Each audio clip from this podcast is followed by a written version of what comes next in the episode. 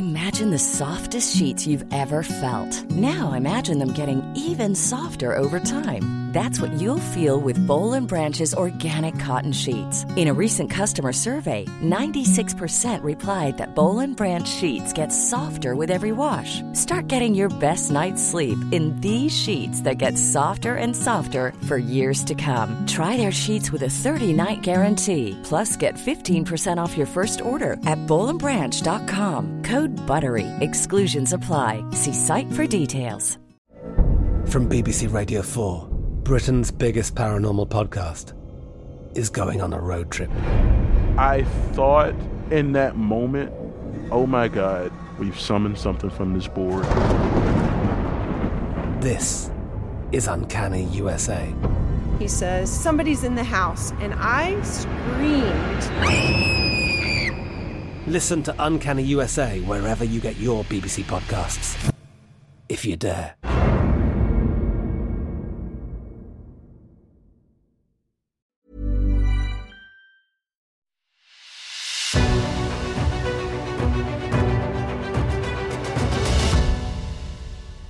It's The Ancients on History Hit. I'm Tristan Hughes, your host, and in today's podcast, well, today is St. Patrick's Day. It's St. Paddy's Day, it's the 17th of March. No doubt there'll be celebrations across the world in Ireland, in the UK, in Canada, in the US, in Australia, and many other countries. There'll be lots of drinking, there'll be lots of celebrating. I myself have participated in a few St. Paddy's Days over the past few years. It is a great time. Now, today, it is about time that we started to focus in on ancient Ireland. Ireland has got so much awesome ancient history, and today we're going to be focusing in on the figure of Saint Patrick. This figure, who ventured to Ireland in roughly the 5th century, but did he really bring Christianity to Ireland? Was he Irish? Were snakes involved? Were shamrocks involved? Well, to explain all, I was delighted to get on the podcast Professor Lisa Bitel from USC Dornsife. Now, with St. Patrick, I must stress right here, we don't have many sources for this figure, and as you're going to hear, some of the sources that we have are written later and include many, shall we say, fantastical elements, such as Patrick battling against druids in these epic competitions trying to take control of elements such as the weather. They're quite interesting stories, and we definitely delve into them because they deserve their mention. So, without further ado, to talk all about St. Patrick, here's Lisa. Lisa, it's wonderful to have you on the podcast today. I'm very happy to be here. Now, Lisa, the St. Patrick of the ancient sources, of the earliest sources, shall we say, there are no snakes or shamrocks in sight.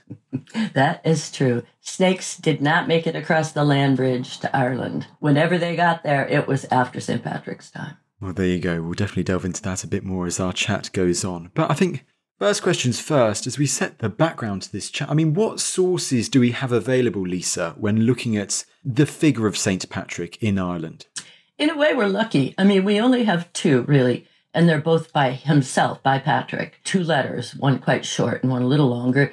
And the longer one, which people call now his confession, describes his career. It's a sort of retrospective because he wrote it in defense of that career to a council of British bishops. So we have this one fifth century, not precisely datable description of his career, though from admittedly a biased source. And to add a bit more, shall we say, colour to the story, do we have later on, a few centuries later, these hagiographies start appearing about Patrick? We do. The earliest was written two centuries easily after Patrick lived, and we have nothing from the period in between. But we have these two, well, I guess you could call one a vita, a saint's life, by a churchman named Muirchú, moccu Machtheni, and another one by a bishop, Tírechán. And they're both very pro Patrick, and they both drew on earlier sources, including Patrick's letters, but some other sources that we simply don't have anymore and we don't know what they were. And they both claim to have talked to people who talked to people who talked to people who knew Patrick, but they are quite sensational. They're not at all the Patrick we see in his own writings. Well, I was going to say, Lisa, should we take these later writings with a pinch of salt, shall we say? And maybe a barrelful they do use Patrick, but the two authors realized that Patrick wasn't exactly telling all the facts that there should be much more to tell about how fabulous he was, in particular, how powerful and so forth. And so they felt free in a hagiographic way to fill in the blanks. Well, let's delve into this life of Patrick, as it were, then. Where and when do we think Patrick was born? Do you know that Irish scholars spent more than a century fighting about this? I think probably sometimes physically, as far as I can tell. There were theories that he came over to Ireland from Britain at the beginning of the fifth century, at the end of the fifth century. At one time, scholars thought there might have been two Patricks. So right now, we just say sort of vaguely he lived in Ireland. He was probably in Ireland in the second half of the fifth century. And whether he died around the 460s or 490s, we're still going back and forth. But from his own account, we know he was in Britain from things he writes about and few references from the continent, we figure fifth century. Now, do we think he was born in Britain rather than in Ireland? Oh, yeah, we know he was. He's quite proud of it. And he says in the opening paragraph of his Confessio, the first chapter of it, that he came from a place called Banavem Tabernii, and no one's sure where that is either. You know, places change names over a long time, but um, we think it was probably somewhere maybe on the what is now the Welsh English border, maybe further south. But he came from a, a, sort of Romanized, he calls it a little villa at a settlement called this Banavem place. Okay, so it's very much the time of the Romano British, as, you, as, as you're saying right there. So, what's the story behind? Because I know there are a couple of ventures. His first visit, shall we say, his first venture to Ireland, because it's not it's not one he takes on his own accord, is it? No, he wasn't real willing. That's saying it uh, mildly. He was kidnapped by Irish raiders, Irish pirates, for the slave market back in Ireland. It didn't go one way in that period. There were people sailing off the British coast and taking people from Ireland and vice versa. And he was a teenager. He got swept up with a bunch of other children and women and hauled over to Ireland and sold.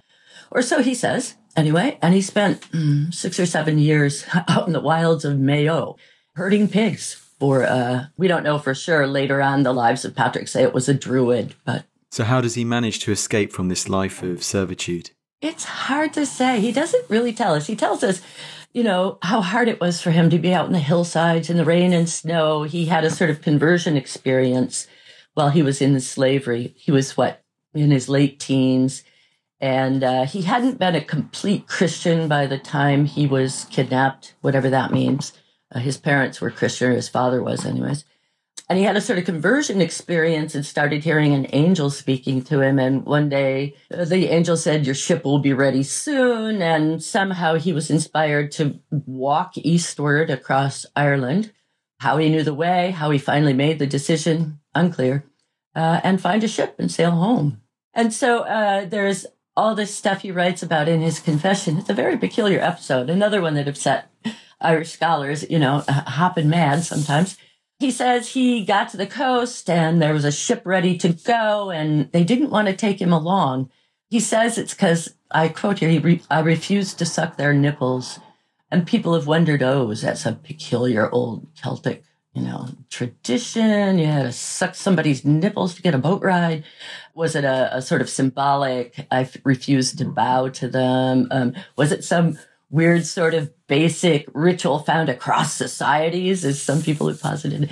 But it's actually a biblical trope. There are references in the uh, so called Old Testament to um, sucking nipples or nursing being a kind of act of subservience. But he refused to play nicely with them, is the thing. And uh, they were probably afraid to haul a Christian across. You know, maybe he'd do some weird, crazy voodoo on board, or, you know, it didn't look right to be hauling a Christian around. But eventually they came to some sort of agreement and Patrick went off with them and then they crashed somewhere in the wilderness and had to wander around together for 40 days and nights. It was very sad. Very, very sad indeed. I mean, slight tangent right now, Lisa. You mentioned there that, that Patrick is a Christian at this point. Of course, he's not ventured to Ireland yet for, well, uh, for the miracles that are associated with St. Patrick. Mission. The mission, exactly. But so what's the story? How do we think Christianity therefore does come to Ireland at that time? Is it very much this trading of ideas with places like Britain and the continent?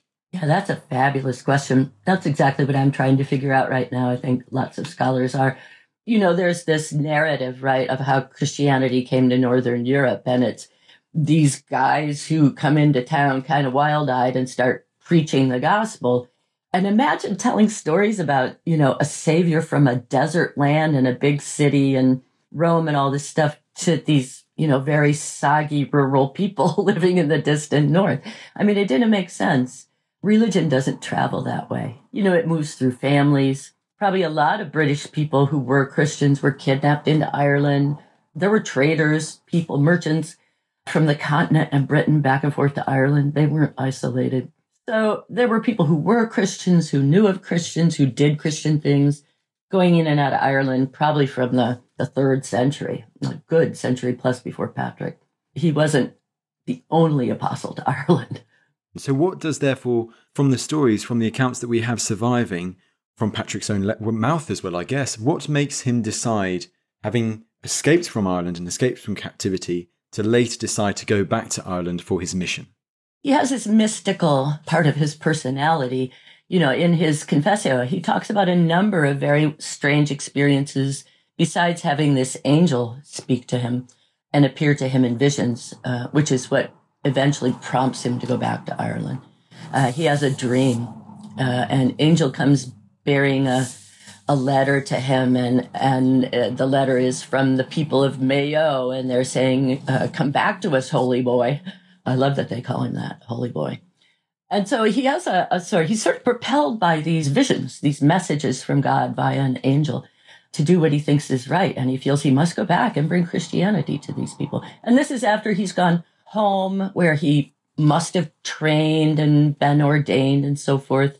Although whether he was made a bishop officially, we don't know. But he feels compelled to go back. He feels compelled. So there's very much a force in him going back to Ireland. I mean, or so he says. Also, he says, as you say, Lisa, and was it also from his writings like this idea that he's going really to the, the periphery of the known world, periphery of civilization to bring Christianity there? Well, to be fair, he's living on the Welsh border. He's pretty far on the periphery already. I mean, but, fair enough. Yeah, absolutely. Know. But um, yeah, no, he feels he has to go out into the mission fields. He there's an element of suffering that he feels that he must take upon himself as he goes out. And and you know when he talks about his own mission then later in life it's not comfortable. I mean he gets you know beat up and taken hostage and he has to pay young men to go with him and and protect him. And you know he gets insulted constantly. He takes it very personally and at the same time feels like he must he must endure this to bring christianity to people so, right from the start, Lisa, because I'd love to delve into this now, just before we talk about the Druids, because I'd love to talk about the Druids in a bit. But right from the start, as, as Patrick returns to Ireland for his mission, does he have some followers with him, or do they join as he keeps going through Ireland? What a great question. We don't know. We don't know. He he must have had, he must have at least encountered people who were already Christian and became his followers, or or came to him or something. And the later saints' lives take this as a given. They assume that he had a retinue with him of people. In fact, they refer to those people occasionally as foreigners, as from Gaul or from Britain. And we know there must have been communities of Christians there already because in the fifth century, there is this one external reference. You know, the Pope sent not Patrick, but another guy to Ireland, to the Irish believing in Christ in other words, to a group of Christians there already. Palladius uh, was sent to be their bishop and then disappeared off the historical screen, and Patrick moved in. But we know there were other people uh, proselytizing along the, the southern, eastern, southern coast, and possibly even through Kerry, is the archeolog- archaeological evidence now. So, yeah, he had people with him. Okay, then. So we, if we've established that, let's now delve into these druid figures because they are absolutely extraordinary, Lisa, looking at this. Because, first of all, who are the, these druids in Ireland? How are they portrayed? Because it seems as if they become these scriptural villains of Patrick's story. they do, yeah. Yeah, they're so excellent in these saints' lives. Um, you know, the, the, okay, here's another controversy. Did I mention they had controversies in this field? The you know these documents are written in Latin, the earliest ones. So you know what they call these guys are a magister, a wizard, right? The same thing that Simon Magus is called in Latin texts from the continent. This post-biblical figure of a, a wizard, and you know a wizard in Rome is a very different thing from something up in Ireland. So you know what scholars have done over the years look at classical writings about the so-called Celtic priestly class which are called by people like Julius Caesar, druides. And there is a word in Irish, Old Irish, druid. So they did have something that we're calling a druid. But it wasn't those white robed, long bearded guys with the golden sickles that you see in 19th century illustrations. We don't know what they were. So we have these classical sources about them. And then we have these medieval Irish stories from, you know, the eighth or later centuries talking about druids. And those guys are wacky. They're excellent. They can, and you see these in the saints' lives too, what you call these, these sort of stereotypical villains. But in the Irish stories, they're good guys. They can manipulate the weather. They can shift shape and fly like birds. They can see the future, you know. And the way they turn up in these Christian sources is as sort of archmage pagans who have a completely developed religion that they lead. There's never any mention of their gods, but they seem to be priests and advisors to the king and they're wielding their spells and telling the king how to get rid of Patrick and what a disaster it's going to be if everybody goes Christian and lots of magic going on there. Did Edison really take credit for things he didn't invent? Were treadmills originally a form of corporal punishment? And would man have ever got to the moon without the bra? You can expect answers to all these questions and more in the brand new podcast from History Hit, patented History of Inventions. Join me, Dallas Campbell, as I uncover what really sparked history's most impactful ideas. Each episode, I'll be recruiting the help of experts, scientists, historians, and even a few real life inventors. Subscribe to Patented History of Inventions wherever you listen to your podcasts.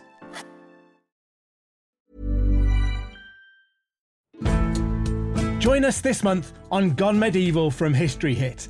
I'm Matt Lewis. And I'm Eleanor Janega. This April, dive into our special mini-series. With the help of leading experts, we're tracing the foundations of England by exploring the country's most powerful Anglo Saxon kingdoms. We'll be looking at Northumbria, Mercia, and Wessex, as well as the rulers and their councils who helped shape a nation.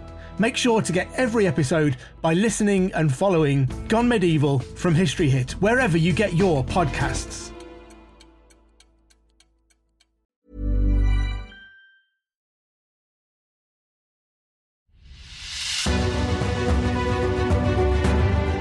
Want to delve into one particular story that I thought was absolutely extraordinary. And this is the story of, and forgive me if I get the pronunciation of this king's name wrong, the, the story of King L- Leary. Yeah, it's Leary, Leary oh. in Irish, in Old Irish, Leither, but uh, Leary. King Leary, first of all, he is the king of a place called uh, Tara, that's Tara. Tara, that's yeah, Tara. It's the symbolic capital of Ireland because there was never. They call him a king of Ireland in this the stories, but um, there was never really a king of Ireland. It was just the the king who bullied or beat the other kings into submission as his clients would be nominally the king of Tara, and it's a retrospective sort of title in this story. But what he was really was a, a member of a dynasty that came really to control Ireland later in the Middle Ages, the 8th century, the O'Neills, the Uí Néill. So this is a retrospective story about what people in the 8th or 7th or whatever centuries thought would have been the mightiest king in Ireland. And so in these lives of Patrick from the late 7th century, Leary is sort of, you know, the king of paganism in Ireland. And I know you're probably thinking of a story from Muirchú of Patrick arriving in Ireland when he's coming back for his mission. So he's a grown up man now. And um, he aims, after he lands in Ireland, for the capital of paganism, for Tara.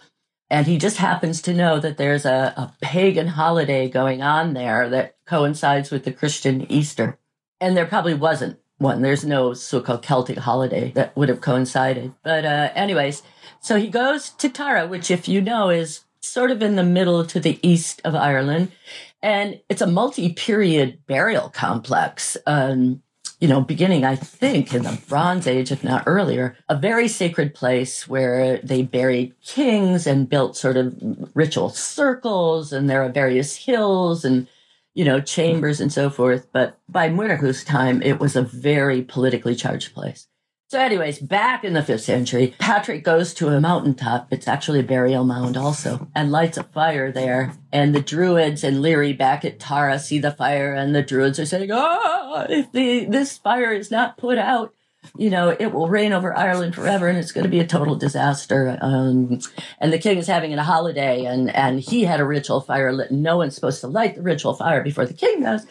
And so, as you know, they go charging off to find out who's lit this fire. And it's this foreigner who starts preaching at them. And there are a series of duels that follow where the Druids either curse the Christian God or threaten Patrick, or at one point they try to poison him. A series of ambushes of Patrick that, of course, by the grace and power of God, he always manages to come out on top of.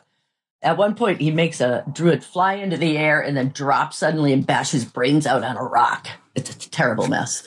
And it all culminates with a grand druidic versus saint duel. They talk about how they're going to carry out this duel. Well, you know, maybe both sides should have to drown their books. And, and the druids say, oh, no, no, no, because we know those Christians, they worship water. You know, it's a joke about baptism, I think. And then they finally decide for the, the last bit of this whole series of duels that one druid is going to put on some Christian vestments and go into a house built of green branches, not very, you know, burnable. And uh, Patrick's disciple, not Patrick, is going to go into another very dry house wearing a druid's outfit, and they're going to set both houses on fire. Now, how is that fair? I don't know. But at any rate, they set the houses on fire. And of course, the druid gets burnt to a crisp, but the Christian clothing is saved. And the disciple of Patrick, Benignus, is saved. The house burns down. The druid's clothes burn off him, but he's perfectly fine. So that proves it. Christianity is best. And in this version, anyway, King Leary converts. He says, it's better to believe than to die. And uh, a lot of this whole thing is couched in, in biblical terms. They even refer to Leary as a Nebuchadnezzar. They call Tara Babylon. This is in Muirchú. Um, this is something that the scholar Thomas O'Loughlin pointed out quite a while ago. Even the kinds of things that Leary says come from scriptural sources. So the funny thing is, the other life of Patrick, written right around this time by Tírechán, says Leary never converted, but that's another story. Talking about all of this, Lisa, is it important? I mean, it's such an interesting, but of course, extraordinary story at the same time. Is it important to know does Patrick ever mention Tara in his own writings or ever visiting that area of Ireland? No, it's so frustrating because Patrick doesn't mention a single name. He doesn't mention a place at all. His confessio is, you know, it met his purpose. It was sort of a classical mea culpa. Um, here's what I've tried to do, and here's why. Uh, and it's almost as if the fact that he was in Ireland didn't matter. It was more about sort of his spiritual missionary journey. Incredibly frustrating to those of us who want to study what he was doing, though. Really annoying. It was left to the these hagiographers a couple centuries later to go fill in those blanks and to cast this story at Tara and to assume that there was a showdown and there were druids involved and stuff like that. It made for a good story, but they had no clue. They were relying on native literature, you know, for the broad strokes. Looking at it, the prehistory of Ireland and like the amazing sites which stretch back to the Neolithic and before, is it quite interesting how many of these medieval writers, these hagiographers, try to associate parts of Patrick's story with these incredibly ancient sites that would have been ancient to those people back then too. Yeah, they would have been ancient and they would all have been politically charged with the politics of the day that the hagiographers were writing. So that stuff about the O'Neills, that was very much at the forefront of the thought of the, the hagiographers. And this is where it gets complicated. By then, the established churches that were dedicated to Patrick, because the O'Neills patronized what became Patrick's cult center at Armagh, Ardmacha. It was uh, important to sort of promote Patrick's dominance in the fifth century as a, a symbolic statement about the dominance of Ardmacha and a network of churches over Ireland in the seventh century, and the status of the O'Neills, etc., etc. So it was a very complex web of politics informing these saints' lives that were taking perspective on the fifth century mission of Patrick. So they're outrageous. I mean, it was important to be top saint in the seventh, eighth centuries in Ireland. Patrick's mission, the aim of his mission with Christianity in Ireland, is it not, let's say, to construct lots of churches and create that, or is it more just to bring the idea of Christianity more to the island of Ireland? from Patrick's perspective, from his own writings, he's just saving souls. I mean, he t- talks about saving, you know, hundreds at a, baptizing people hundreds at a time. And he doesn't mention any kind of infrastructure. As far as churches, we don't know of any from that period. There must have been some purpose built structures eventually, but whether it was in Patrick's time or later, we don't know. It's only with the, the later lives of him, and especially the, the text by Tírechán, which isn't really a proper saint's life. It's more about real estate, actually, that we get talk about building churches and a church here and a church there, and they all were founded by Patrick and thus owe allegiance to his cult center. But so far as we know, there was no no infrastructure for Patrick. I mean, what these hundreds of people did after they were baptized, who knows? You know, they must have wandered around thinking, "How do I be a Christian now? I don't know what to do next." Well, it's so interesting how much we don't know about this period because mm. it's and then kind of always going back to these stories of the Druids and you know these later stories, which obviously seem to have these extraordinary elements to them. I mean, just one last thing on, on that before we go into, I'd like to ask about converting some of the Druids and, and these other figures, such as Lowry, is that whole story with Tara in one of these later hagiographies. Now, we see so many times in certain ancient sources where there is a basis of truth mm. about something, but later sources then add a lot of color to it, a lot of fictional elements on top of it.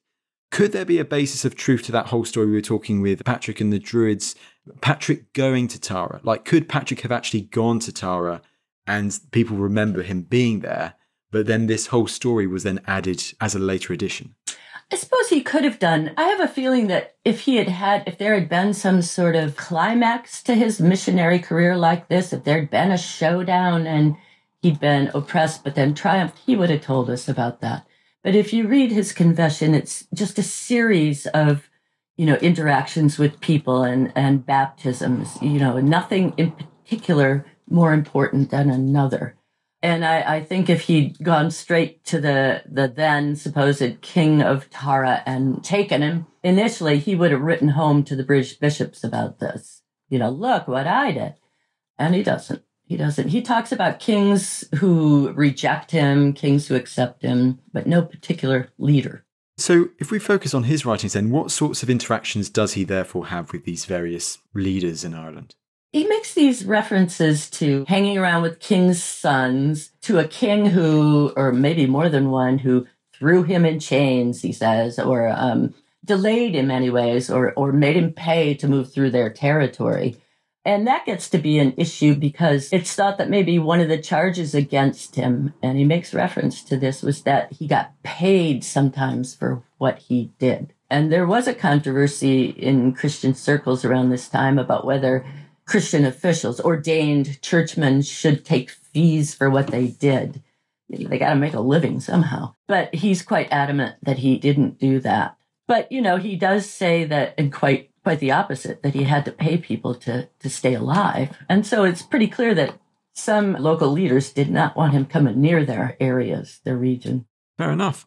So, what other examples do we have from these later hagiographies of these miracles by Patrick that he performs? Well, one thing I've been working on recently is, as I said, Tírechán is a it's not quite a saint's life. He writes the saint's life bit in a couple paragraphs, birth to death, Patrick, or birth to almost death, Patrick. But then what he does is he takes Patrick on a tour, mostly of Western Ireland, of Connacht, the Midlands and Connacht. And as I said, talks about all the churches that Patrick founded. Either he had built while he was there, or he, he would assign someone to go off and build a church somewhere. And the subtext was that church then became part of Armagh's network, as I said. And there's a series of episodes in among all that church building where Patrick sees burials and graves and actually even interacts with some dead people. And I've been puzzling about a, a, pair of these episodes. In one, Patrick comes along to like a 120 foot grave or something, and his the other clerks with him are like, oh, there can't be a real person buried there. And Patrick says, let's see. And he raises a giant from the dead. And the giant says, I always imagine him in sort of like a big, dumb giant voice. But um, he says, Can I go with you, you know, and be a Christian? And Patrick says, No, I think you'll terrify people, but I'll baptize you and then you can go back to being dead which is a good thing. He gets to go to heaven now, right? The giant. So he does that. Then he comes past another pair of graves, and there's a cross on one.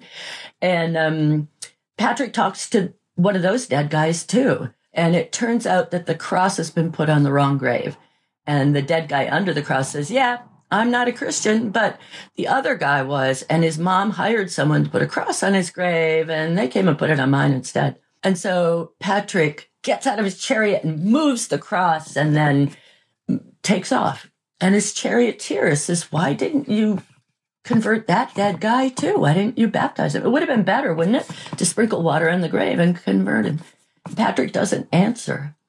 And uh, Tírechán, the author, says, I don't know why he didn't do it either. You know, maybe some people just don't get converted, basically.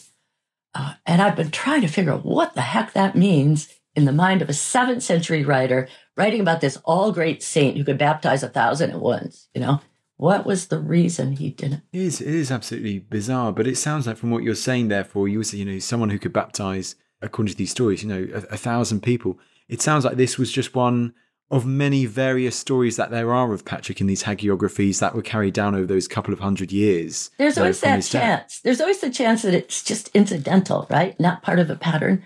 But I think given all the dead people that are in Tírechán's account, there's there's some statement about burial and what's beneath the surface that's going on there.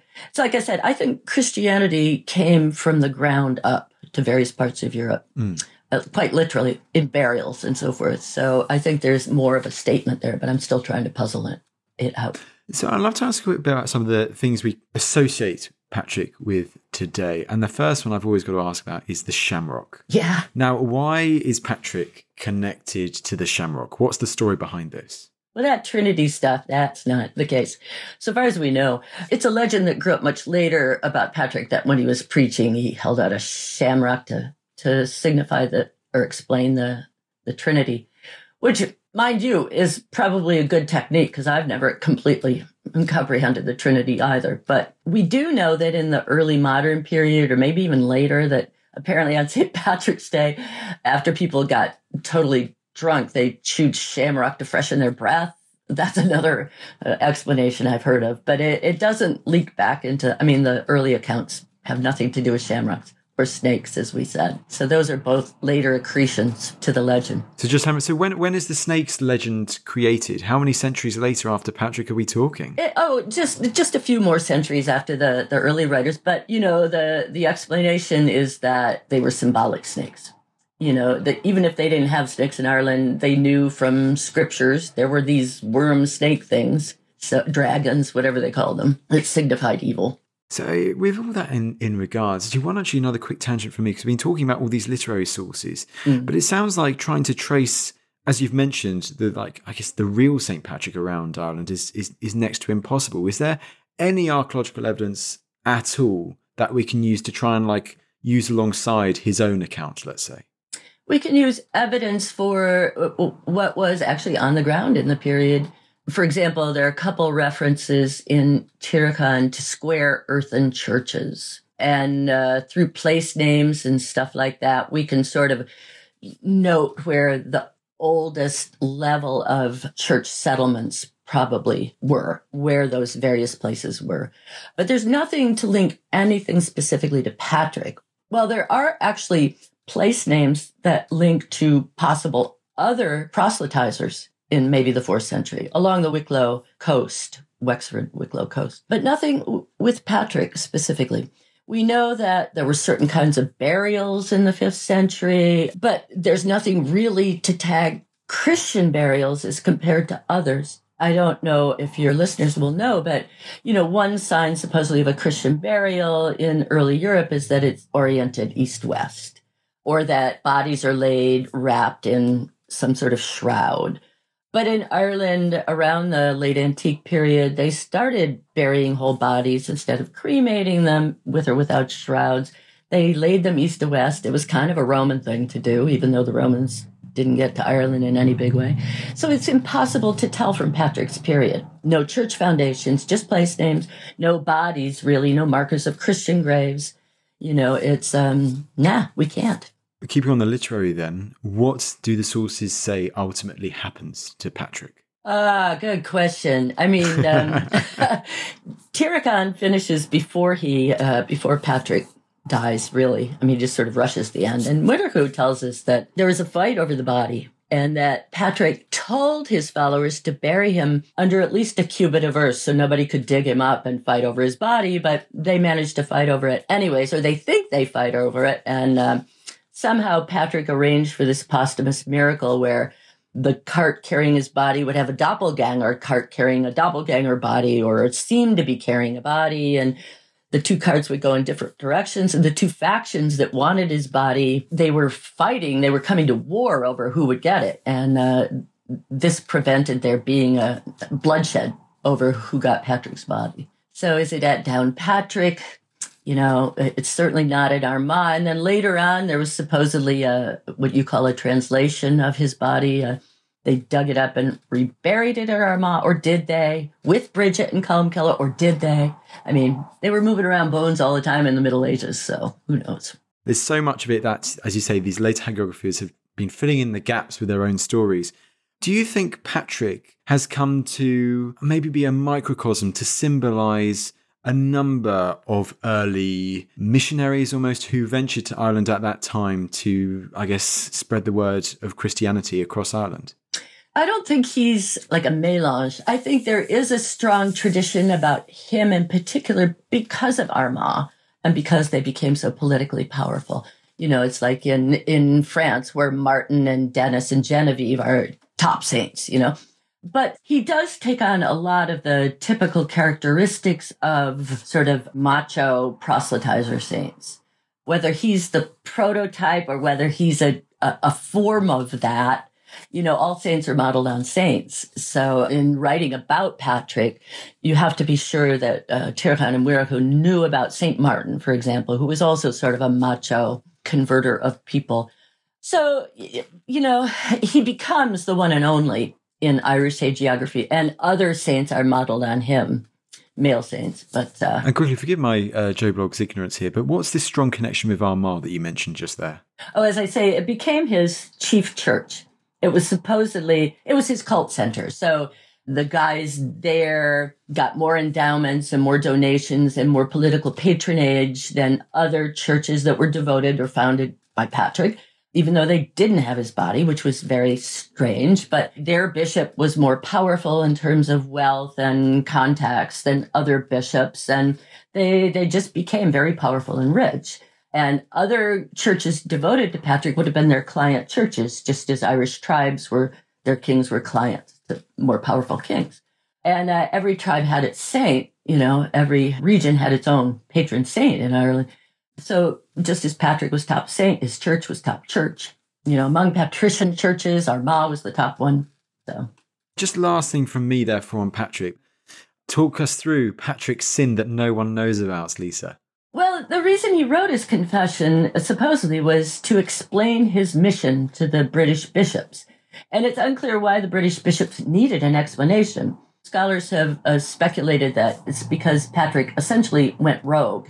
He went back to Ireland on his own without permission. He wasn't maybe really a bishop yet. He'd never been made officially a bishop. We don't know. But there's something about his mission that they disapproved of. And he refers himself to something he did as a youth that his best friend, who was also by then a bishop in Britain, knew about. And the, that bishop squealed to the council about whatever it was Patrick had done. And he was being summoned back to take account, you know, to, to explain all this. And that's what the confession was written for to say, look, this is what I've been doing. Cut me a break here. But he never tells us what it was, that teenage sin that took place when he wasn't, you know, a full Christian or didn't regard himself as being a, a true Christian. You know, and people speculated, you know, I mentioned the thing about taking money. Maybe he did something pagan that came through later and everybody was like, ew, that's gross. Or maybe, you know, I've wondered, was it something sexual? But, you know, nobody knows. Oh, interesting. Uh, unfortunately. But it's interesting to think, though. So it seems like this whole venture, his mission to Ireland, could well have been based on penance, on, you know, for this earlier crime might be too strong a word because yeah, we don't know what it fault, is. But error, something, fault, yeah. Yeah.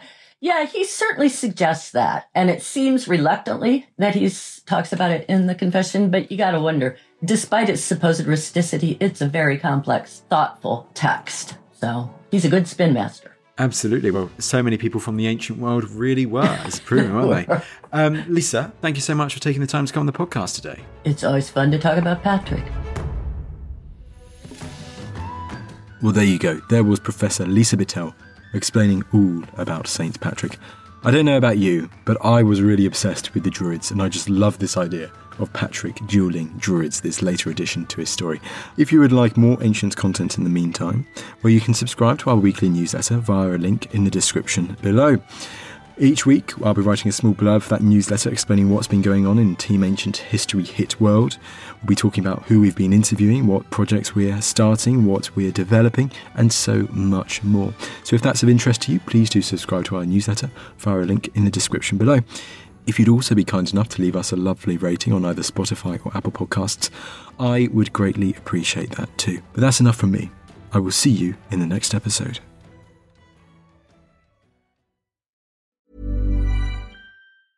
Small details are big surfaces. Tight corners are odd shapes. Flat, rounded, textured, or tall. Whatever your next project, there's a spray paint pattern that's just right. Because Rust-Oleum Custom Spray 5 in 1 gives you control with five different spray patterns. So you can tackle nooks, crannies, edges, and curves without worrying about drips, runs, uneven coverage, or anything else. Custom Spray 5 in 1. Only from Rust When you make decisions for your company, you look for the no brainers. And if you have a lot of mailing to do, stamps.com is the ultimate no brainer. It streamlines your processes to make your business more efficient, which makes you less busy. Mail checks, invoices, legal documents, and everything you need to keep your business running with stamps.com. Seamlessly connect with every major marketplace and shopping cart Schedule package pickups and see your cheapest and fastest shipping options from different carriers with rates up to 89% off USPS and UPS rates. And with the Stamps.com mobile app, you can take care of mailing and shipping wherever you are. Make the same no brainer decision as over 1 million other businesses with Stamps.com. Sign up with Code PROGRAM for a four week trial, plus free postage and a free digital scale. No long term commitments or contracts. That's stamps.com. Code program. Thank you for listening to this episode of The Ancients. Please follow this show wherever you get your podcasts. It really helps us and you'll be doing us a big favour. Don't forget you can also listen to all of these podcasts ad-free and watch hundreds of documentaries when you subscribe at historyhit.com/slash-subscribe. As a special gift, you can also get your first 3 months for just 1 pound a month when you use code ancients at checkout.